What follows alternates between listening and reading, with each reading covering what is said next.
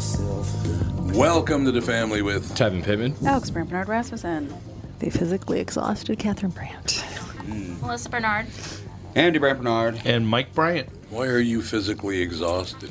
My father is going to. Do you have to carry him around all weekend or something? I, I, I might have to. You have no idea. That's the first What it's time like in her dealing life with him. when we had that opening. I said, "Why are you worn out?" And she would go, "I'm married to you." That- that's what I Every was time. expecting. Every time. I never want to emotional deliver the line that you think I will. That's true. It's a I always want to point. do something a little different. We'll be right back. Alan Zweibel will join us uh, here today, starring Billy Crystal and Tiffany Haddish. Was co-written by Billy and Alan, but inspired by a short story written by Alan titled "The Prize." Here today is in theaters now, and we'll talk to Alan right after this with the family. You want to do a live spot? Yeah, sure. All right. Michael Bryant, Bradshaw and Bryant. How are we doing today? Eh, you know, I'm in radio. How do you think I'm doing? Well, we're out in the roads. We see people using their cell phones and speeding. So again, it's a reminder: slow down, get your cell phones out of your hands while you're driving. We were just. ta- I was just talking about that to a uh, to a Navy SEAL who wrote a book about how people better get their heads out because if you keep walking around looking at your phone, you're going to get robbed, killed. What? You can't keep yourself that vulnerable. That is not a good idea. Well, the evidence says when you look at your phone, it's like driving a whole football field with your with the blindfold on. That's a long distance. A lot can happen during that time period. Yeah, no doubt about that. So what are we going to do? Well, it's against the law, first of all. right? Correct. But nobody cares. Well, some people care, but there are a group of people that have gone back to not caring and on their phones, and they're just driving along like nothing matters. Okay, I have a cheap prick question. Okay. Why don't you get that automatic uh, deal in your car where just the, your phone connects to your car and you don't have to touch your phone? Well, that's what a lot of cars have. Yeah, and cheap so, bastard. well, just people still want to get them in their hands. They still want to text. They still want to do They things do. with them. You're and right. they're also going too fast. There's, yeah, it's Oh. amazing how many people you see going 100 miles an hour. And one of the points you guys made last week was cars aren't made to go 100, No, 100 miles an hour. So, you know, that's Just- a problem. Yeah, just because they can go 100 doesn't mean you should be driving them 100 miles an hour. Not a good plan at all. So, Walser.com. Wal- the Walser Automotive Group. No! Michael Bryant, Bradshaw and Bryant. Tommy, it's quiz time. Ooh, I love quiz time. Let me guess. Spreck called and they want their diploma back. Easy. I earned that fair and square. In fact, it's right. Ah, well, look what you made me do. Sorry. So what's the question? So, you've heard about the new car inventory shortages, right? yeah, you've mentioned it about a million times. Guess how many 2021 Rogues we have in stock at Burnsville Nissan and Coon Rapids Nissan? Mm, Seven. Close. The actual number is 209. A lot of Nissan dealers are really low, but we're in good shape for the next month or so. So there's no reason to hurry? That's not great messaging. How about don't dawdle? There's a word you don't hear often there, Monty Burns. Yeah, funny. Anyway, the all new 2021 Rogue is a great vehicle, and we're lucky enough to have a bunch. We've got great leases, and they all come with Walser Care, which is a 10 year warranty for free. But wait, there's more. Read this. Coon Rapids Nissan and Burnsville Nissan want your trade and will give you an extra $1,000. That's pretty cool. Go to Coon Rapids Nissan or WalserNissan.com for details.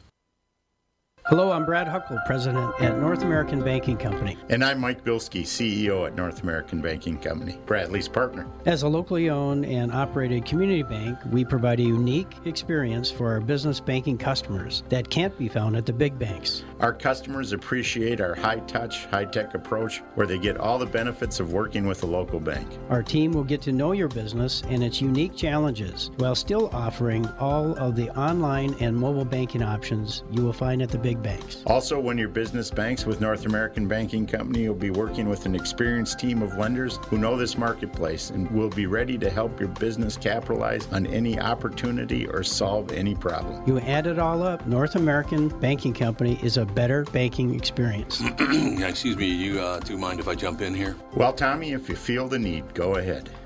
Amateurs. Why not bank with my banker, North American Banking Company, a better banking experience, member FDIC, and equal housing lender?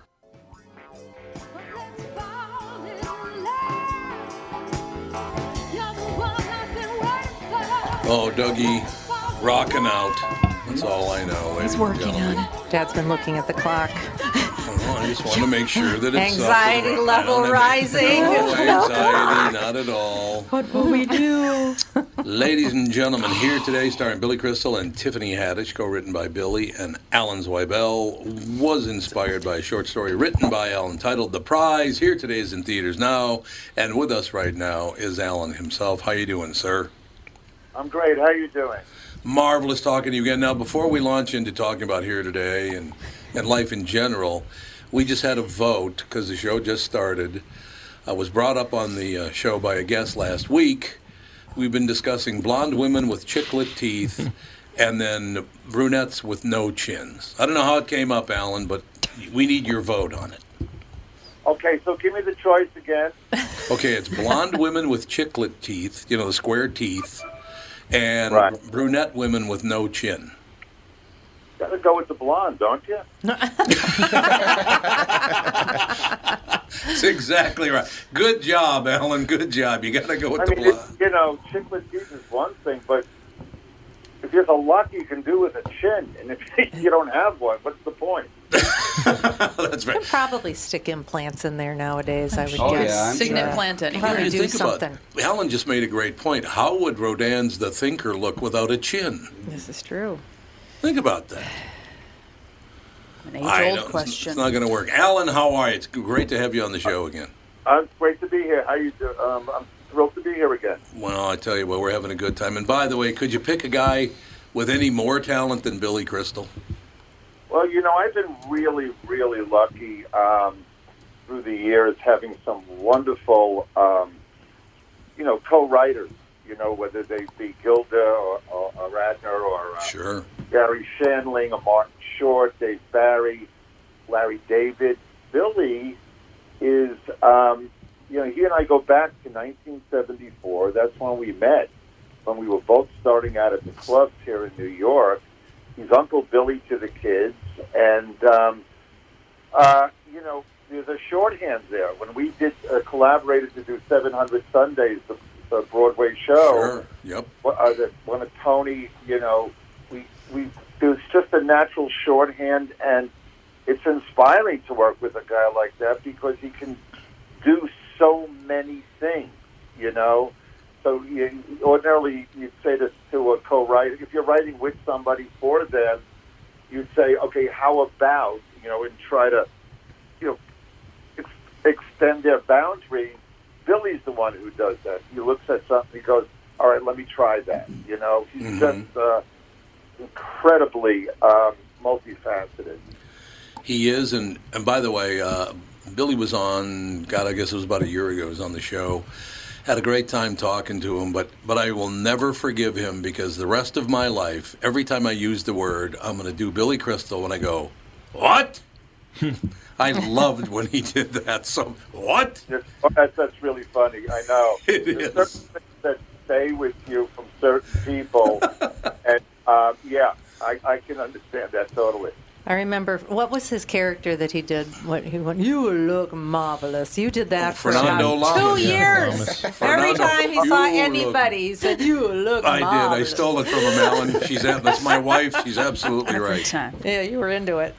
I love Billy Crystal. What a talent that man. Oh, that year, Christopher Guest and Billy Crystal on Saturday Night Live. Forget about it. Nothing's ever going to be better. Nothing. That's very. You sounded like my mother when you said that, Alan. No, no, no, no, no. I was kidding around, but you know, the first five years were pretty good too. Yeah, no, no, you're absolutely right. You're absolutely right about that. But I just, they're so supremely talented. Whether it's Oh waiting, no! Look, look. I mean, I'm, I'm teasing. I mean, I was a guest writer about two or three times while that cast was there. I had left the show in 1980. Mhm. They came along, I guess, 85-ish, 86-ish. And if a uh, host liked a particular writer, uh, that writer came on and was a guest writer for that week.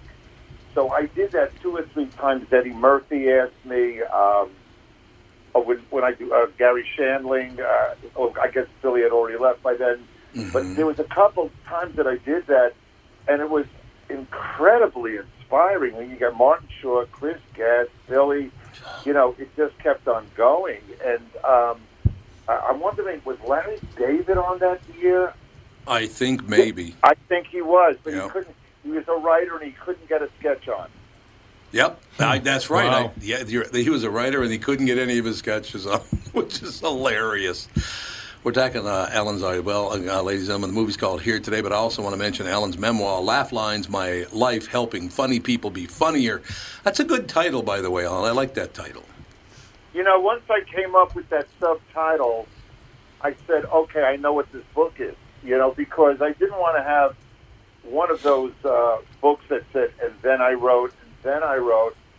If I talked about my co-writers, the people I've had a chance to work with, well, then there was an emotionality involved in it. You know, there's something about, you know, especially if you work with a guy like Billy, you work with a guy like Marty Short, to, to, to, write one man shows for them, you got to get inside their souls somehow and speak from within there. And those journeys are very, very um, intimate, as you can imagine. And um, yeah, once I thought of that, I went, okay, let me talk about Garry Shandling. Let me talk about Gilda. Let me talk about the uh, the personal aspect of those relationships. So um, yeah, that took a little while, but um, when I got it, I said, okay, let's go. You know, Alan, it's so amazing because you knew these people. I did not know them, but I talked to every one of them over the years. I've been on the, the same morning show. You were on the morning show, as a matter of fact. Um, Sure. I've been on the same morning show for the last 35 years, so I talked to all those people on that morning show. And you talk about professional people that actually cared how your show sounded when they were on it. They're just terrific guests, really good guests. Well, you, you know what it is? The trick is um, when you're writing with somebody for that person, at best, you're vice president. You know what I mean? Mm-hmm. Because Yeah. you have to take your ego, put it over here on the side. They have to be comfortable enough to say what you've written as if they wrote it themselves. It has to sound natural Yep. coming from their mouth. And if there's any discomfort at all, it's going to not ring true. It's going to be fraudulent. You know, so what happens a lot of times, you'll write a speech or a scene for somebody, and they don't care for it. They don't feel comfortable with it. So you sit down and you say, okay, this is why I wrote it. This is the beat. This is the emotional beat or the story beat that has to take place here. If you agree with that, let's rewrite it so you feel comfortable saying it. But this was the intent. So there's that kind of a um, a give and take kind of thing.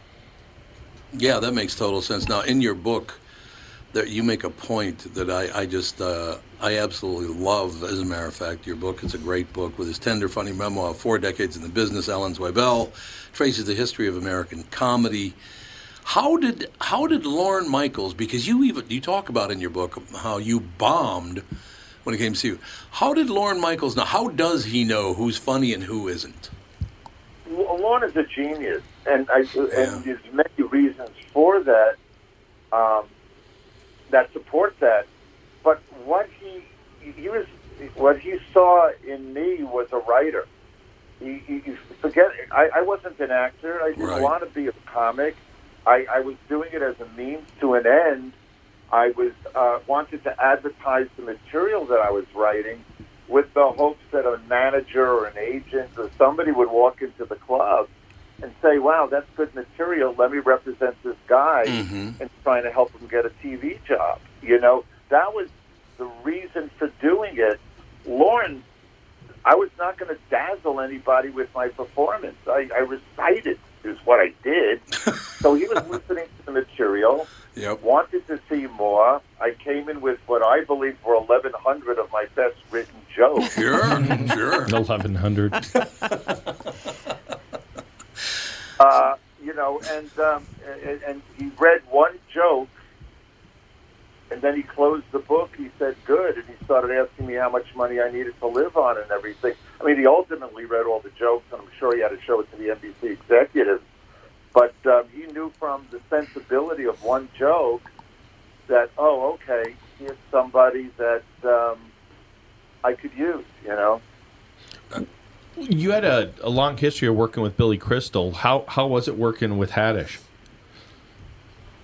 Well, she was a real find. Um, we wrote the script, and that character was written sort of generically because we didn't know who it would be. We knew that the role of Charlie would be Billy, and since Billy was directing, it, you know, it gives you a leg up as a writer because you try to hook into his vision as to how the scenes will play out visually.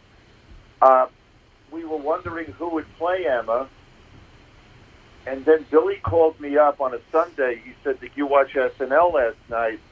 I said, "No, I DVR'd it. You know, I'm old now, so I don't." so you can still DVR. That's good. Yeah. Okay, but I had DVR'd it, and Tiffany Haddish had uh, hosted the night before, won an Emmy for that performance, Mm-hmm. and I called him back and I said, "Yeah, you're right. She's great." And um, there was an so we we retooled, you know, that character for Tiffany, and the um, Billy got it to her, I guess, by way of agents. And when she got it, two things happened. One was she wanted to work with Billy Crystal, and secondly, she has a grandmother who uh, has dementia, and Billy's character in the movie has the onset of dementia, and uh, so there was an emotional tug right away. And she said, "Yeah, I want to do this." I think that's wonderful. The only thing I don't think is wonderful that I'm just about, Alan, you and I are probably you know, within 10 years of one another as far as age is concerned, but whether it's uh, Anthony Hopkins or Billy Crystal, I don't need guys who are just a little bit older than me getting uh, doing movies about getting dementia. I don't really need it, Alan. I got to be honest. Uh, there's a lot. I mean, I'm glad they're taking a look at it and all the rest of it, but it feels kind of uncomfortable when people in your, not necessarily my generation, they're about a half a generation ahead of me, but you know, I loved Anthony. I love Anthony Hopkins, Billy Crystal, and these guys, and, and I understand why it's happening, but it's a little hard to accept people just a little older than you being, well, he's old now, so he's got dementia.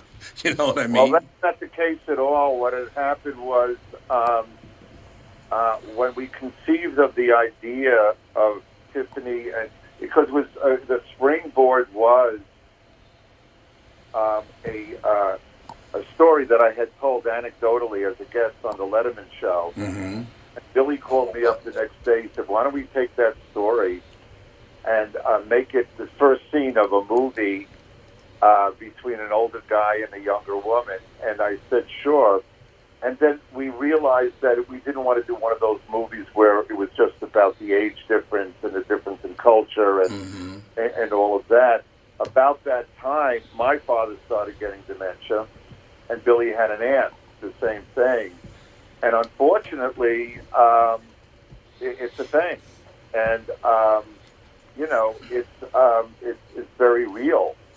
So if you see the movie, you'll laugh your ass off, but at the same time, uh, the relationship between Billy and Tiffany is as such where at first it, uh, it's just a pure friendship, uh, and when she realizes what's going on with him, um, she becomes his muse. He's writing a book about a, a departed wife. He's having trouble, and he wants to finish before he loses all his words. And so uh, you'll, you'll cry at the end of the movie. I understand this. I understand um, why you know uh, the, the hesitation or the you know the feeling of oh God, I, I don't need to see this. But if you see this movie, boy, um, it's uh, really pretty powerful. Sure. The, the synergy between Tiffany and Billy. You asked how they went together. There, there, there's a there's a uh, there's a powerful sort of relationship going on there, and it's real funny, and then it becomes um, poignant. You know, I, I didn't. I didn't mean to imply that I wouldn't want to see the movie because if you wrote it and Billy and Tiffany are in it, I will see it. There's no question about that, and I want to talk more about it. It's just one of those situations. Oh, you know, what? I did want to ask you one thing, Alan. You don't have to comment on this if you don't want to, but I, and I wasn't shocked by it. But one of the reasons I admire Billy Crystal so much is he hides from nothing. He'll do humor about it. He'll be serious about it. Whatever. He doesn't hide from anything. And for Billy to come out uh, anti, uh, you know, this cancel culture thing, I was very proud of him. He didn't have to do that, but he doesn't like it, and he came out and said, "I don't like this." I, li- I admire that. Well, I got to tell you something. Um, no matter what you know aisle you sit on, whether it's the left or the right, hmm um, it, it's gone too far. Yes. Uh, I believe the same thing. A lot of us do. That um, wait a second, you know, this is who we as a culture were when this was written, when this was produced, when this was sung, you know, and and uh, if things are taken within the context of the times that they were done, there's an understanding of it. And if you want to put a positive spin, you, you can say, "Oh, look how far we've come." Do you yeah. know what I'm saying? Yeah. Yep. But to make believe it never happened, um, and just to, to antiseptically whitewash everything and, and, and just uh, you know erase it, no, Mm-hmm. that's who we were. We have a culture. It didn't start yesterday. No, you're absolutely right about that. There is no question. Alan, I always like to ask people this question, and you know, it's because of my own experience in my life. Was there one person when you were just a little boy? Do you remember one person that you wanted to make laugh more than anybody else? Yeah, I had I had a sister, a younger Yep. sister, Fran. Um, she has since uh, passed on, but uh, about four years ago now. But she was um, two years younger than me, and if I made her laugh, I knew I was onto something. There was Right. something about her um, assessment and, and her appreciation of what I wrote. Now, mind you, I've created a complete TV series that she didn't laugh once. so, you know, so unfortunately, there was an accuracy know, to her as a barometer, you know. God, it's so funny. I was talking to uh, Tom Dreesen last week on this very show. Tom Dreesen was on last week. And I asked him that question, and he said, You know that I've asked every comedian I've ever worked with, did your father ever tell you he loved you or told you you were funny or said that know, he you know, enjoyed being around you? He has yet to meet a comedian that said, Yes, my father told me he loved me. None of them. Well, you know, there's a difference. You know, look, we're all dented cans to a degree. yes, we are. and it's, just, it's a matter of okay, how deep does the dent go? Yep. I mean, if, it, if you just dent the can, well, we look at the world a little askew, but we can function. There are some people who not only is the can dented, it, it's punctured and the hole goes through the other side Yeah. that, that, that's who you got to watch out for. And um, my parents were incredibly supportive. Now, mind you, uh, they uh, when I used to write jokes for comedians who worked in the Catskill Mountains, and I used to drive their car up there on a Friday or a Saturday night to see the comedians deliver my jokes. I'd get home at four thirty in the morning. My dad would meet me at the door, and he'd make me breakfast and ask me how the jokes went. Oh, God. So I, I can't say. While I'm not a comedian, I'm a writer.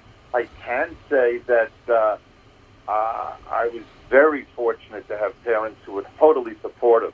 Uh, it would have been a, a, a different kind of hurdle and a different kind of problem if I didn't have that support.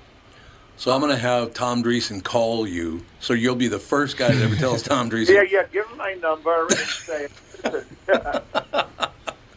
I love that guy. Tom's a great guy, as a matter of fact. yes, he is. So, it, isn't it hard? I mean, a lot, for a lot of people, it, it makes you know if, if mom or dad didn't love me enough, or need you know whatever the situation was, or unrequited love of some kind. It's really easy to write jokes around that. But when you're fully supported, man, it takes even extra work to write jokes, doesn't it? Well, that's the thing. I always thought Yeah. that uh, my childhood was uh, more, um, you know, if it was worse, I'd, I'd be more successful. you know, I, I, I, you know, it, it was. Um, I didn't write from an angry place where a lot of comedians do. Right. Okay, where a lot of comedians or writers write from a place where there's a hole in their heart that has to be filled. Okay. Yep. Um, I, I'm not going to say that I'm a model of, of security, mind you. I would never make such a claim. But, you know, Neil Simon once referred to the comedy writer as a two-headed monster. One head goes through its day. It goes to the ATM. It gets stuck in traffic. It has a It has a tooth pulled, right? Mm-hmm. And then all of a sudden, another head emerges and hovers above the first head and makes fun of the life that that head is living. Okay, and um, I subscribe to that. I I I, um, I I can see where um, all my friends, yeah, we have normal conversations and we have fun and this and that, but there's a certain bent. You know what I mean? And uh, you know, and a little bit more um, insecure you are, uh, the little bit more bent you No, are. right. Uh, but the fact of the matter is, um, you know, it's it's the way you look at the world. It's a mindset, and I don't I don't know if you have a fairly stable life. I'm married 41 years, three kids, five grandchildren. Um, am I neurotic? Oh yeah. Okay. Um, always wondering, okay, what's the next gig? Oh yeah. So it's weird that insecure people go into a very insecure business, and I think that that adds to the angst also. Yeah, I don't think there's any question about that. It, yeah, it does take either some strength or mental illness to go into a business where you're going to be treated poorly for the longest time before you break through. Oh God! And how about the people who never break through? Yeah.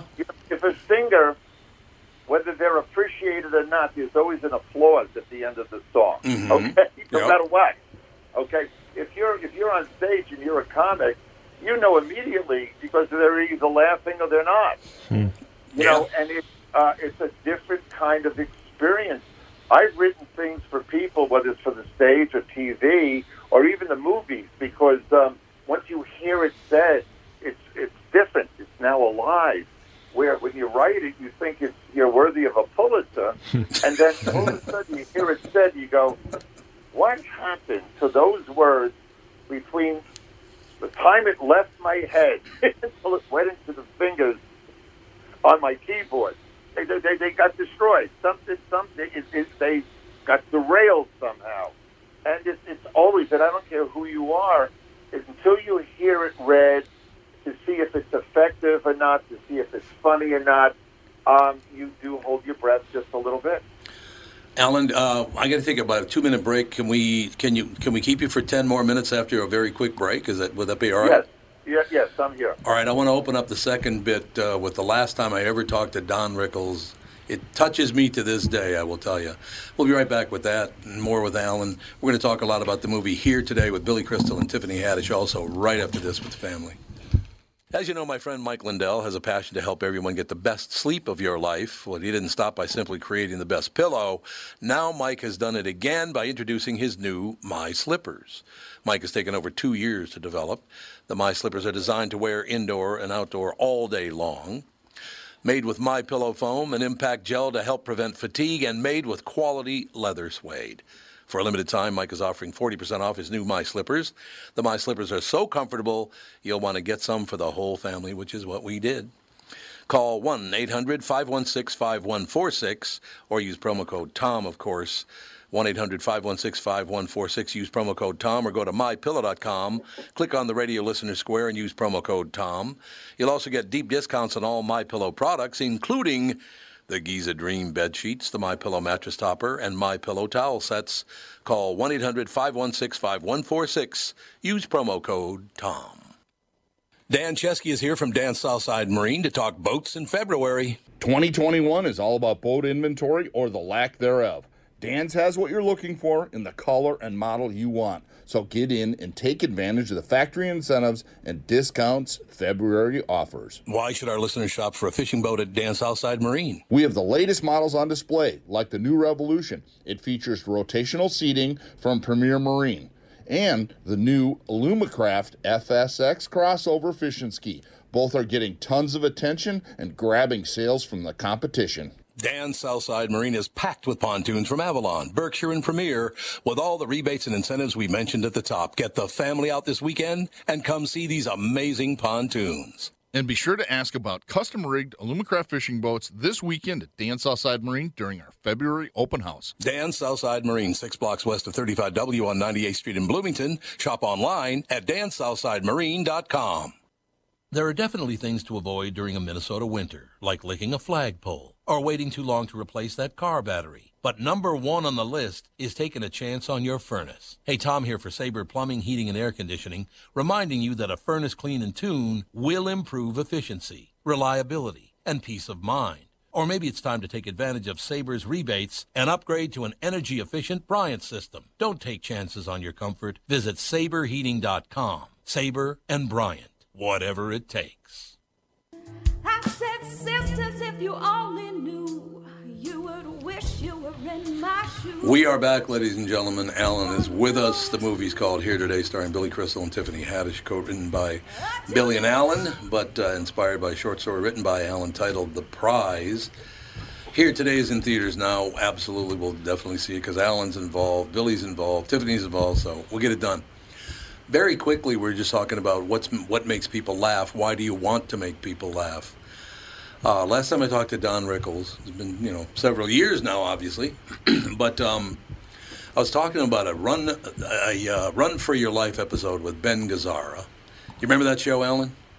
I remember. I remember the the series Run for Your Life. Yes. Uh, Don Rickles was a guest star on Run for Your Life with Ben Gazzara. He played a comedian named Willie Hatch, and the episode was called Down with Willie Hatch. And I, I said, Don, I'd like to talk to you about that episode. He goes, You know that? I said, Yeah, I love that episode. It, it meant a lot to me to watch that episode because what happens is kind of, and what, what the reason I thought of it is like you're saying, when you bomb on stage, it's a whole different deal. So in the show, uh, Don Rickles' character is not loved by people. Then as it goes on, he's not even liked by people. And then at the very end, they will not laugh at any of his jokes. They boo him off the stage. Uh, and pretty much, it does not end well for Willie Hatch, played by Don Rickles. And I said, Mr. Rickles, I got to tell you, I was a little boy when I saw that many, many years ago. And I want to tell you, your acting in that was brilliant. I really felt that you were you you felt that deeply, playing that character. Did that ever happen to you? And he just started crying. It was the cutest thing. I mean, not openly weeping, but he teared up. It was the, a very special moment in my life, I will tell you that. That he still felt whatever that was, that failure of his, that people scoffed at him and laughed at him, he still feels it. So that a lot of it comes from that, doesn't it, Alan? Yeah, it, it's amazing. You know, I um been around uh, comedians well my whole professional life, comic actors, even writers. But let's forget about writers for a second because they're behind the scenes. When you go on stage and you uh, are trying to be funny, and like I just said before the break, you know, uh, a singer gets an applause whether they really Yeah. like the song or not.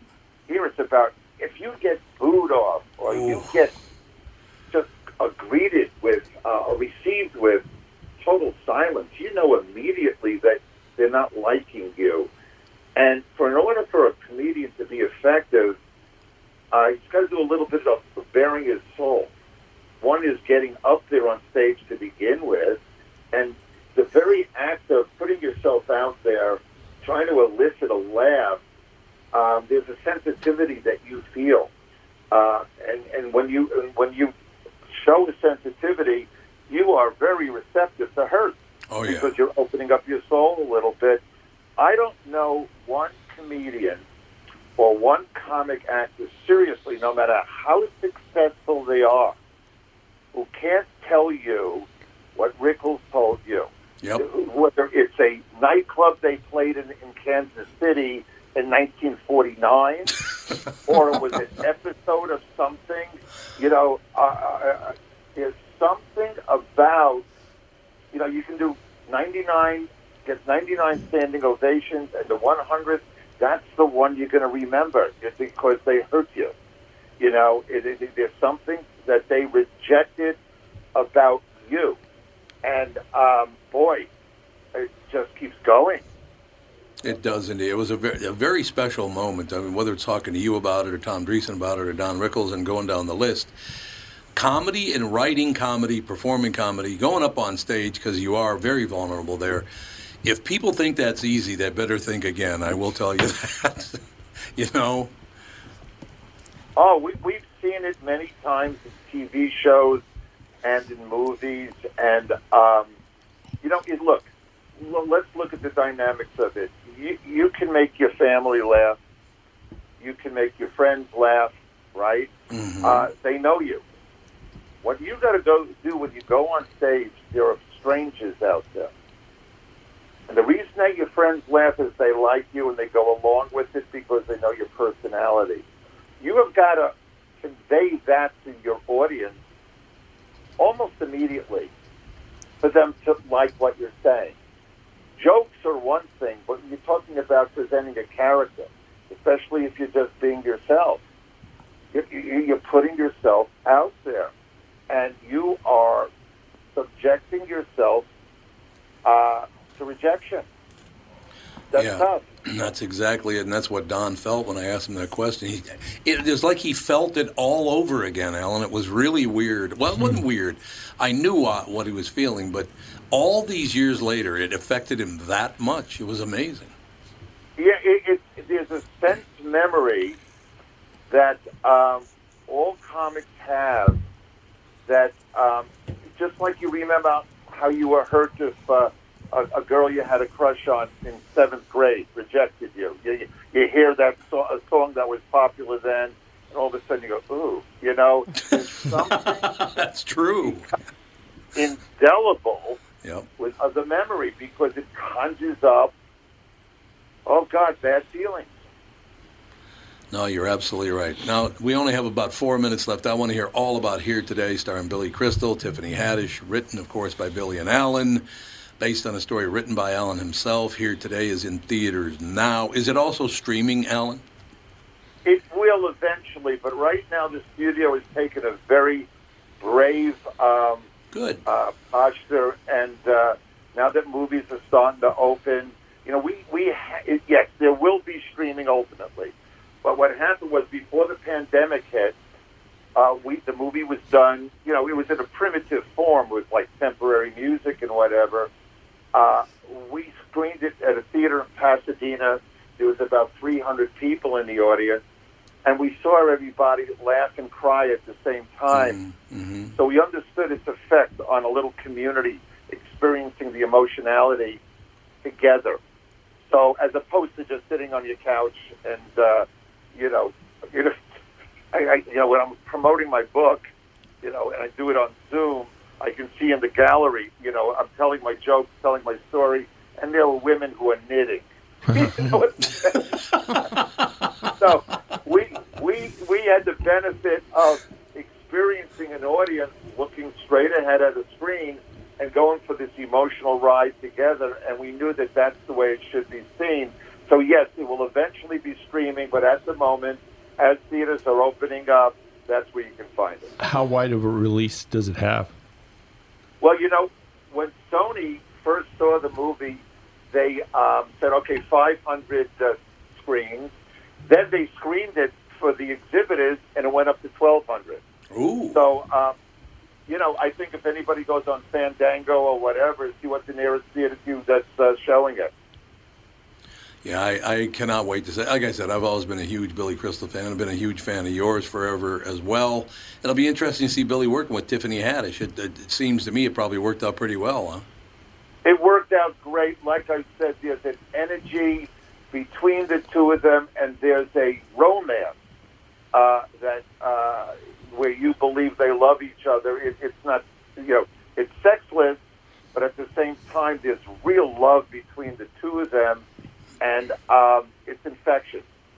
She's fantastic in it, and they're fantastic together. And Billy, who directed it, boy, I think you're going to be blown away by his performance. Ah, there's no question about that. Alan, do you remember the very first joke you ever heard to close things? Do you remember the very first joke you ever heard? very first joke I ever heard. Oh boy, oh boy, yeah. I um, I wonder if I'm allowed to tell it. Well, Um, I'll tell. I can tell mine first, and you can judge after that. Mine's very, very short. You ready? Go ahead. I was a little boy. Now, my wife is here, my daughter's here, my daughter-in-law is here. Uh, so I'm telling this in front of them. Very first joke I ever heard, I did not get the joke. I went like, "What? What do you mean? What? What?" because I was a little boy. I was probably like six or seven years old, probably seven. The guy walks up and goes, "You want to hear a joke?" And I go, "Yeah, okay." And he goes, "What did Dracula say to his math teacher?" And I said, "What?" And he goes, "When's your next period?" And I went, "What?" I did not get the joke, obviously. Then I guess I can tell mine. there you go, Alan. There you go. Terrible joke. That's why I you didn't was, get it. I was a little kid, and our parents would take us up to the Catskill Mountains, where I'd see a lot of these comedians, and Sure. I'd sneak into the uh, nightclubs because I was underage. The first joke I remember was a wife says to her husband, "I want to have my breasts enlarged. I want to have an operation." He goes, "What are you going to go through all that expense for? There's an easier way to do it." She said, "What?" He says, "Take a piece of toilet paper, scrunch it up, rub it on this this breast, then rub it on that breast. Do that every morning." And she says, "That will make my breasts bigger." And he says, "Yeah. Look what it's done to your ass."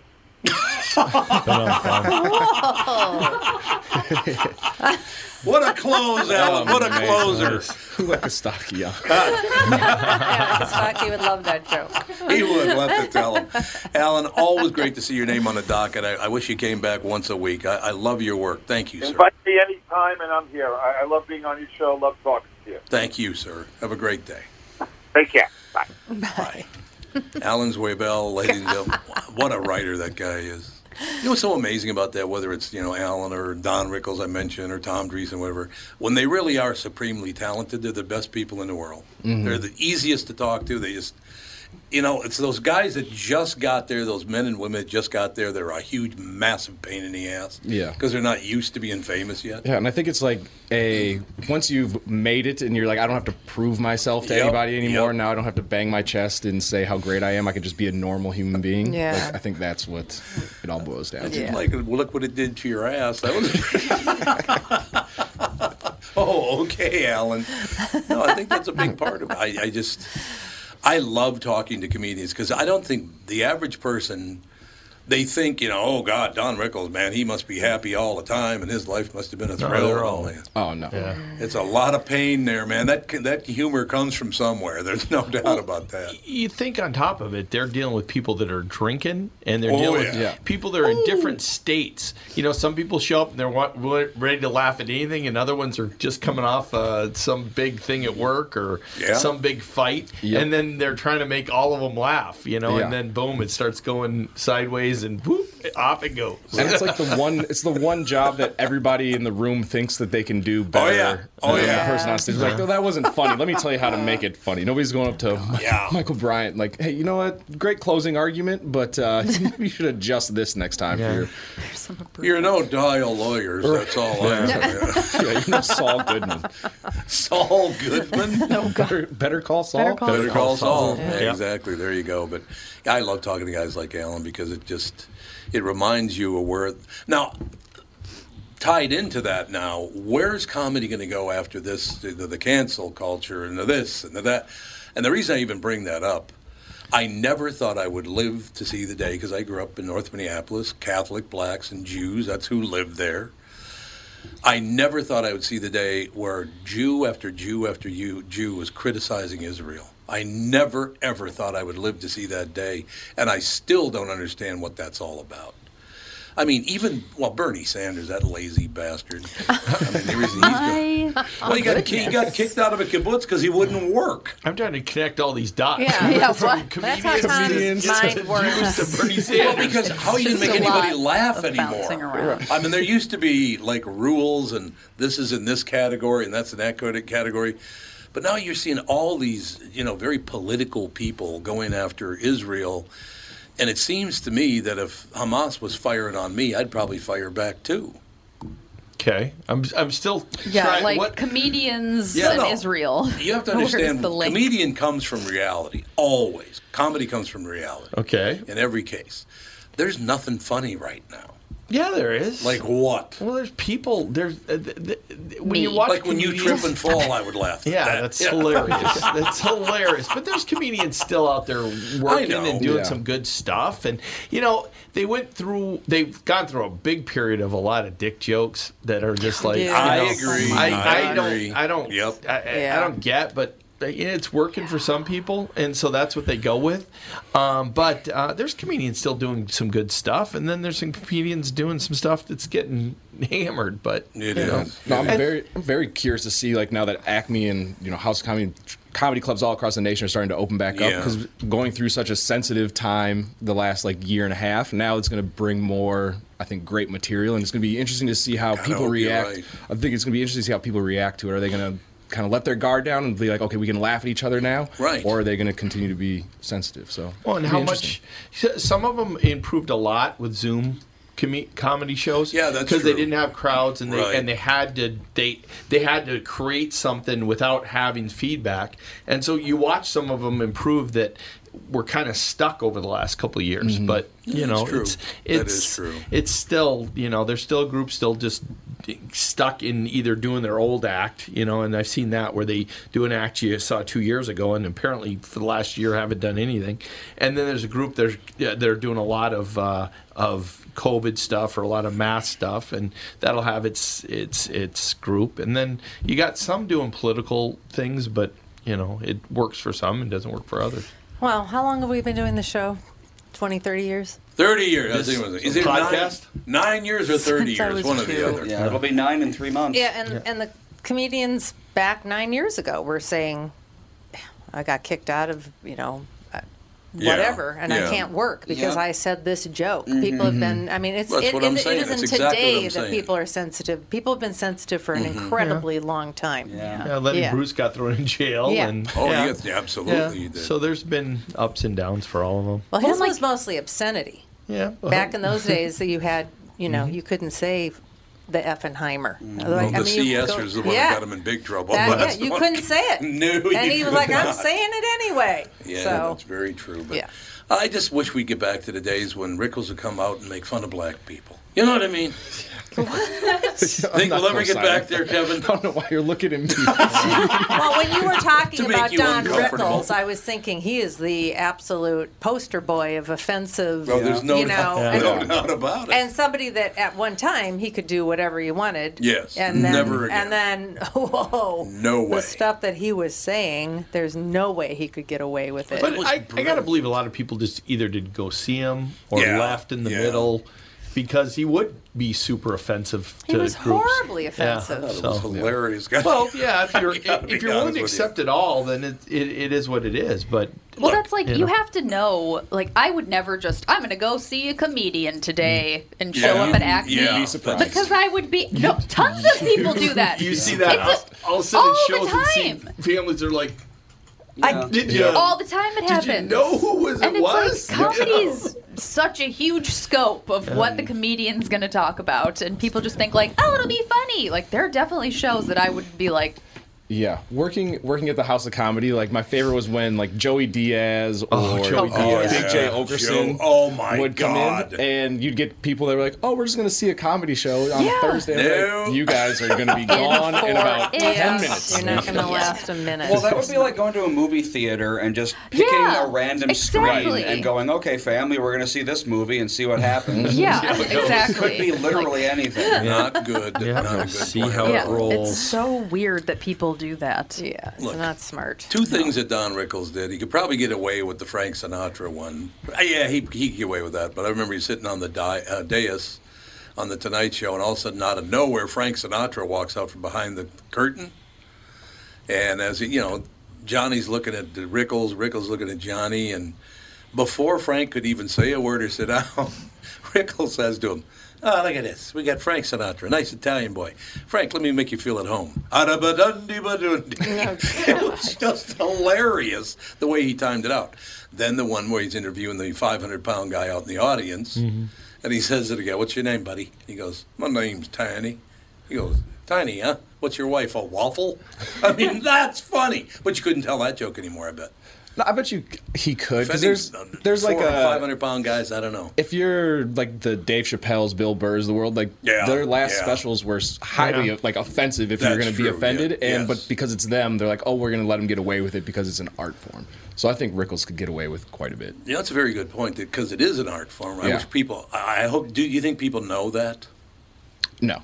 They don't. because do I they? think See, like that's the 'cause problem. people are used to if you're in a room with your friends making fun of each other and laughing, you're like, oh well, you're mm-hmm. now you're personally attacking me, making fun of me vibe, and so they Mm. take that mindset to the comedy club, and they're like, well, he's personally attacking me. They don't know you. You're a bunch of strangers to here to laugh. Oh, I remember. Everybody let to- your guard down. I remember trying to make people laugh at Cleveland. And one guy, we were jo- joking around. You know, they used to be called capping on one another. You would cap on somebody, Mhm. right?